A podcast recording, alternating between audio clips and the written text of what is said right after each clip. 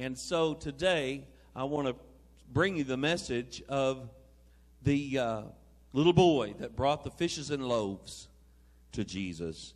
And that's in, found in John chapter 6. It's a very familiar verse of Scripture.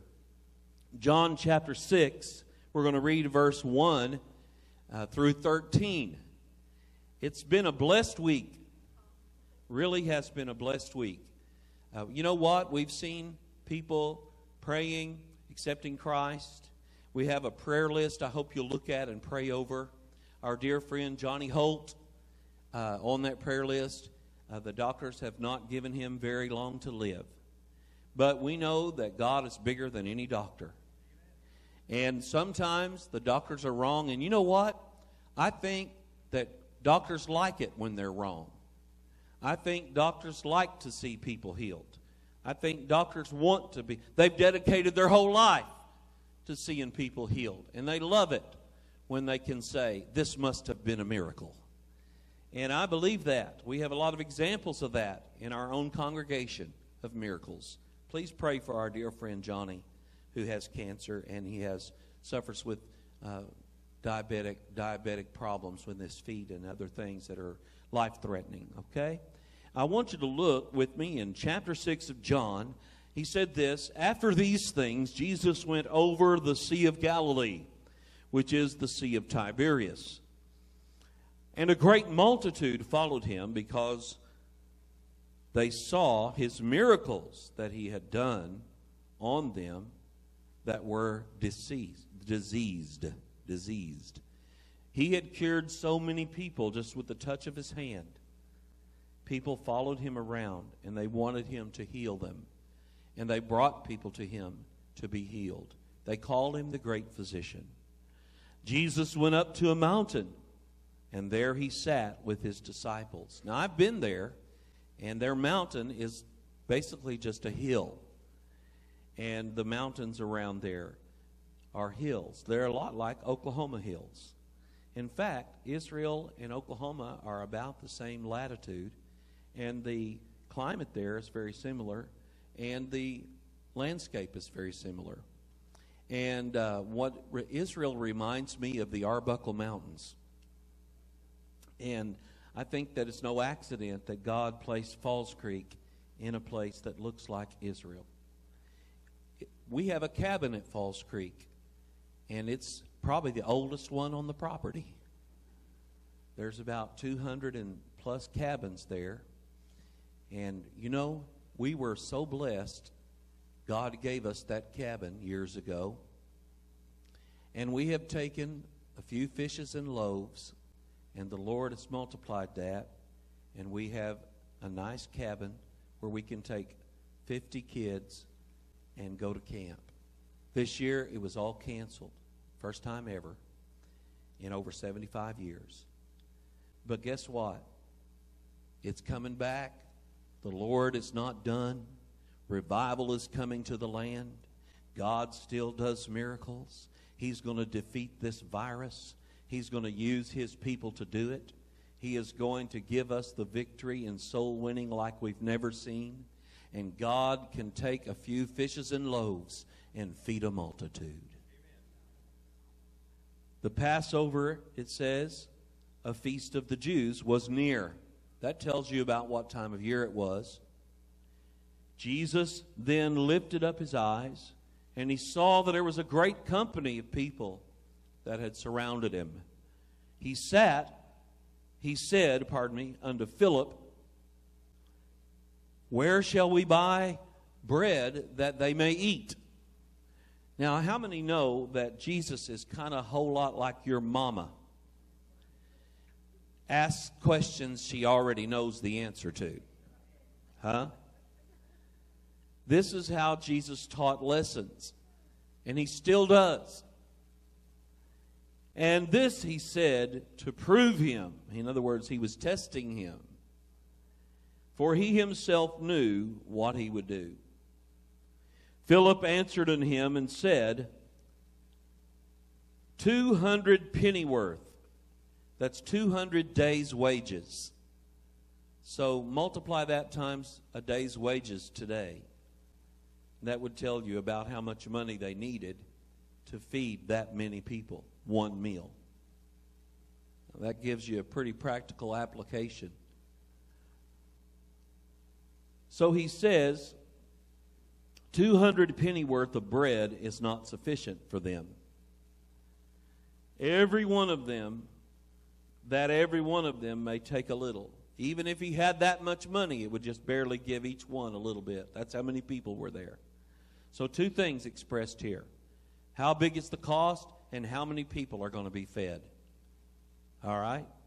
One of his disciples, Andrew, Simon, Peter's brother, Simon Peter's brother, said unto him, There is a lad here.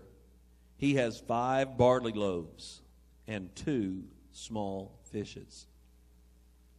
But what are they among so many? Five loaves and two fishes. Five loaves and two fishes. Jesus said, Make them all sit down. Now there was much grass in the place, so the men sat down. The number was about 5,000. Jesus took the loaves, and when he had given them, given thanks, he distributed to the disciples. And the disciples gave to them that were set down. Likewise of the fishes, as much as they would, or as much as they wanted. when they were filled, he said unto his disciples, Gather up the fragments that remain, that nothing is wasted.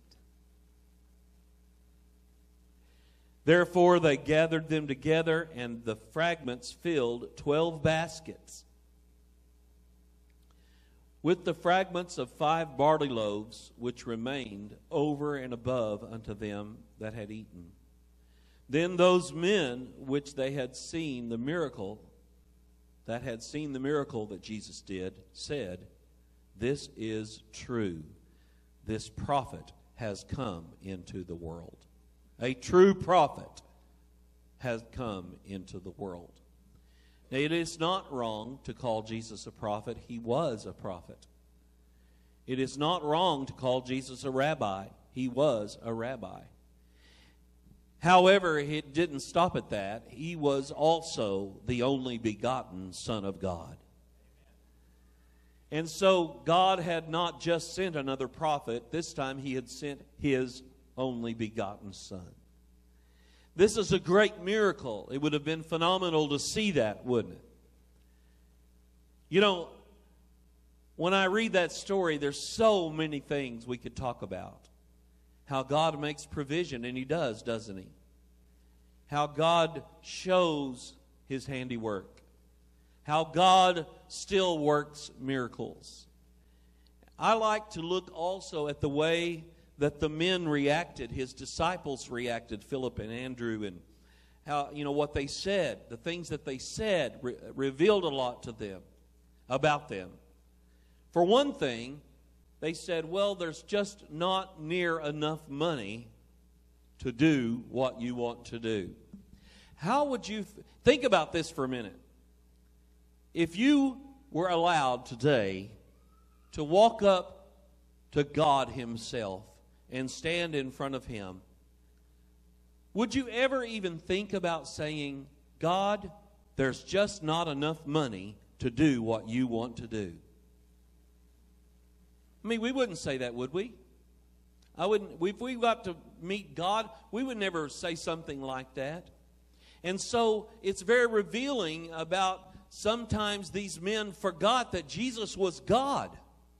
Sometimes they thought of him more as a person, as a man, as a prophet, as a human being, and they were forgetting who he really was. And it's very revealing what they said. There's just not enough money to do what you want to do. Instead, what if we said to God, Lord, if you want to do it and it's your plan to do it, you will provide for it and I want in on it. How about that? I want in on it. How do you know? God said it. If God said it, He'll do it. If God promised it, He'll do it. God, has not forgotten you. The provision of God is still at hand. It's still within reach. The healing, the miracle, the provision, all of the things that He's done for you over and over and over again throughout your life. Don't forget who He is. He is God.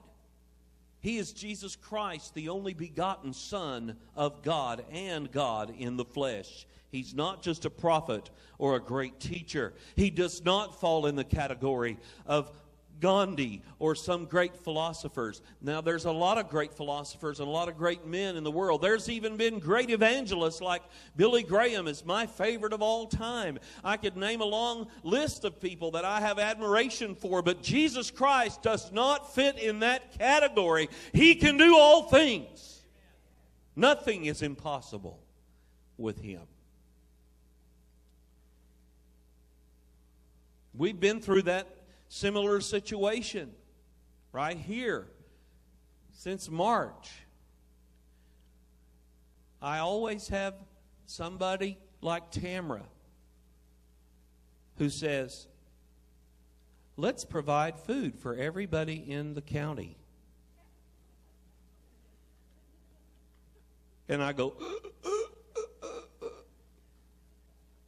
she, she'll let me make fun of her a little bit. Let me tell you why. Because God said He wanted this church to find every senior citizen shut in, handicapped, they couldn't get out and get food. Let me tell you, there's some of these people that can barely get out of their chair and go to the door and get the plate of food. And he said this for this church to do that. And he used her and several of y'all. If you've had anything to do with that feeding program, raise your hand real fast. You've given to it, you've helped with it, you've delivered food. Several of people in here, and several that are not here today. It's Labor Day weekend. A lot of people gone on trips. Uh, let me tell you something. This little church, out of a little closet that fits under those stairs, has fed almost 5,000 meals. Is that not amazing? That's God. And you might think, well, that's not quite the same because we had a little bit more than five loaves and two fishes. Yes, we did, but not when we started. Not when we started. In fact, there wasn't anything under those stairs when we started. And we did not have a fund set up to go buy all the food we needed to do such a thing. But what happened is you, we started doing it anyway. And so my flesh is wanting to say, Oh, Tamara, please, no. My spirit immediately took over and said, Absolutely, yes, let's do it. God will do this. How many know that when it's ordained by God, He will do it?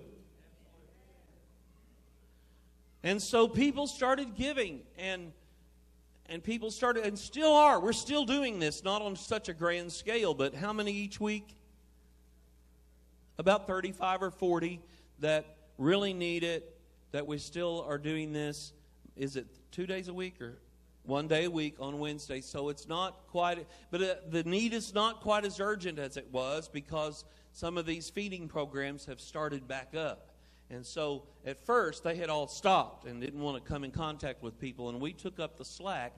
And God did it. He did it. Jesus did it. He used our people in this room and the ones that are not here to do it. And the willingness of that little boy is reflected in exactly what the church people at Union Valley have been doing. And yeah, I'm going to brag on the church that does the will of Jesus. That doesn't make us perfect. But that little boy wasn't perfect either, and you're not either, and I'm not either, and God does not have that as a prerequisite to use you in this life to affect other people. Aren't you thankful that God doesn't wait for us to become perfect before He starts using us? And so, yes, they had some doubt, but it's natural doubt. You know, it's probably exactly something like I would say. We don't have near enough money to do that. God does. God does. What is it that He wants to do? That's the key, isn't it? Knowing what God wants to do. So not only did they have enough, they started passing it out, and they just it, they reach in the basket and there would be more in there to take out. Can you imagine?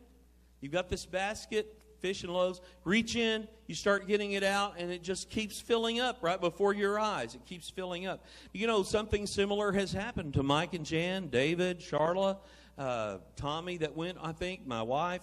Uh, they go into Mexico, and they had bought enough chicken. Now, did y'all know that we have smugglers in our church? I am calling them out right now. Smuggling chicken across the border, sitting on them, pretending that they're seats or whatever. I mean, you'd think they had running drugs, the sweat. And they had enough chicken to feed a pretty good sized crowd from our church right here at Union Valley. Get across the border, and guess what? There's twice as many people that show up to eat. Guess what happened? Guess what happened? The chicken never ran out. They were able to feed down to the last person. Now that happened you can write it in your Bible. That happened. That's God. He still does the same things he's always done. How many know if God wants to part the Red Sea, he still can? He can still change a heart from a heart of stone to a heart of flesh. He loves you. You might be so worried about finances. That's one of the biggest worries that we have in life, isn't it? All of us deal with that from time to time. God can help you with that. Do it His way, follow His will. So I like to read this story, it gives me faith because I know God still, in this day and age, is still performing this kind of miracle. He fed the multitude. You know, when Jesus fed the multitude, I believe he was showing the crowd that he is the bread of life. When he fed the multitude, I believe he was showing us that he will provide the eternal nourishment for our souls. We will live forever and eat the manna of heaven, be with the Lord forever. He will provide the meat for our spiritual growth. He will provide the mainstay for our existence. In verse 35, he said, I am the bread of life. He that cometh to me shall never hunger. He that believeth on me shall never thirst. How can we hunger when we know the Lord has already met all our needs?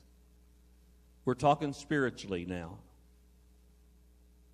How can we thirst for a peace in our soul when we know the Lord has already given us the water of life? He told the lady, Drink of this water, and you shall never thirst again.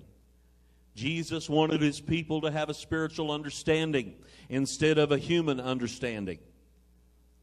He wanted us to see with our spirit eyes instead of our human eyes. Yeah, there's a lot of times where your practical skills that God has given you come in handy in doing the work of the Lord, but to see the big picture, you got to see through the eyes of Jesus.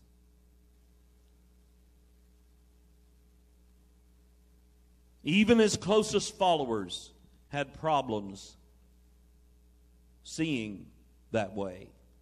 So don't be too hard on yourself. But step back. Look at the whole world the global picture. It's not all about the United States. The Bible is not written about the United States. The Bible is written about Israel and the whole world. It's a big global picture God has, far bigger than our understanding. These two men, Philip and Andrew, They're like so many Christians today. We worry about the physical needs of our ministry instead of putting the physical, spiritual needs first. How many know that if we have people saved, if we have people baptized, if we have revival in our homes, if we feed the hungry and help the needy, if we evangelize and send missionaries, if we do the things God told us to do, that He will provide the needs of this church because people will give. We may not have a lot to give, but we give. That little boy gave all he had for lunch that day, and he got back more in return. We don't write checks so that God will give us bigger checks. It's not that. I don't adhere to that kind of preaching where they say, if you'll give 10,000, you're going to get 100,000. Look, that's not up to me, and that's false preaching. What the Bible says is that widow that gave everything she had, that little boy that gave everything he had, all of those examples in the scripture of people sacrificially gave to the Lord, he took good care of them. We don't have to define that. I challenge us always to study the Bible Pray more and more. Be willing to take a stand for your beliefs in a kind way. That's where I have to guard myself all the time. How can I say this and not sound mean? You know, because my flesh wants to say, that is so stupid. Quit doing stupid things. My kids would think that was a bad word. When they were in kindergarten and first grade, at our school, the teachers were so good, Sunday school teachers. I mean, they really are. And so one day, one of my kids came home. She got in trouble. She was so upset. What did you do? I said the S word. What? Stupid.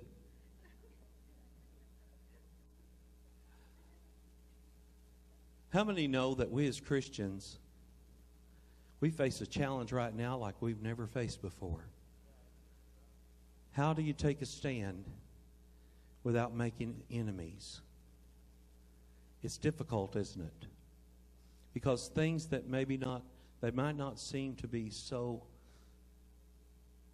insulting when they come out of our mouths, but they're taken that way.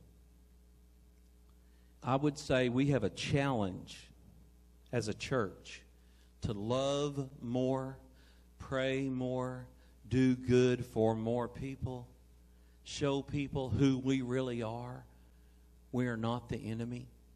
We're the people that shares Jesus who will provide everything everyone needs if they'll follow him. Take a stand for the right and love like Jesus would. The Bible teaches me in this scripture that if we'll do that, even the leftovers will fill up baskets and baskets and baskets full. One of the things that the Lord taught me in this scripture a long time ago was do not waste what God has provided. Do not waste. Well, that's a hard one for me. You know, I see a lot of things in the store that I want too. And it's so easy to whip that card out and max it out. Then you got to pay you got to pay the piper, huh? Eventually. It's so easy to take that money and use it for something you really don't need. And everybody's got to do that on their own. I, I'm telling you right now, you don't want me coming to your house trying to make out your budget.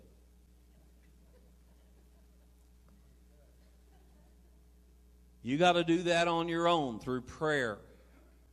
But remember this everything God gives us is to be cherished and respected. That's why we pray at our meals. Maybe not maybe maybe you sometimes forget that's it's not a sin, but we do it because we thank God just the fact that we can eat. Just the fact that we've got a car to drive, a house to live in. We've got so much more. Look at what the world look at this picture of the United States of America. There has never been a country that God has poured out blessings to the whole world from more than the United States of America. There has never been a country that has fed more hungry people around the world, that has sent more missionaries, that has given more uh, humanitarian aid. There has never been a country on the planet that has even come close to being the fishes and loaves for the world. Jesus did that through us. And oftentimes we're hated. Why? Because the devil is the author of that hate. When you see people burning buildings down and tearing people's stores up that they've worked their whole life for, attacking their homes, I never thought it would be like that in the, in the United States. I didn't live during the Civil War. I know it happened back then. And that was horrible. But it's happening again, and I'm telling you right now, it is the devil and his demons.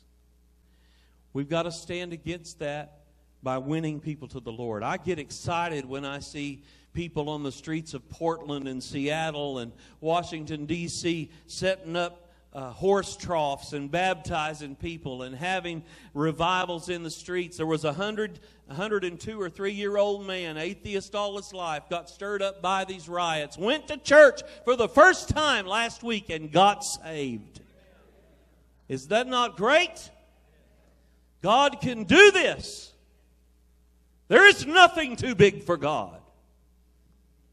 But we've got to be willing to let Him. Same thing applies to each one of our lives. You got too tight a grip on it. You got to let it go. Let God do it.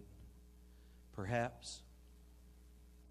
If you want to see more of God's miracles in your life, get out there and be a part of His work more than you are right now. You'll see more and more and more and more. That's not a criticism, it's just a spiritual principle that does exist and works and you might be, not be able to do everything you used to be able to do. You know, we get older, we can't do everything that we want to do. But we can pray, we can give, we can support, we can encourage, we can write cards and letters, we can show up, be the cheerleaders. I'm telling you what, it is no fun at all for a preacher that's trying to do something for the Lord to have no one show up. Thank you for showing up.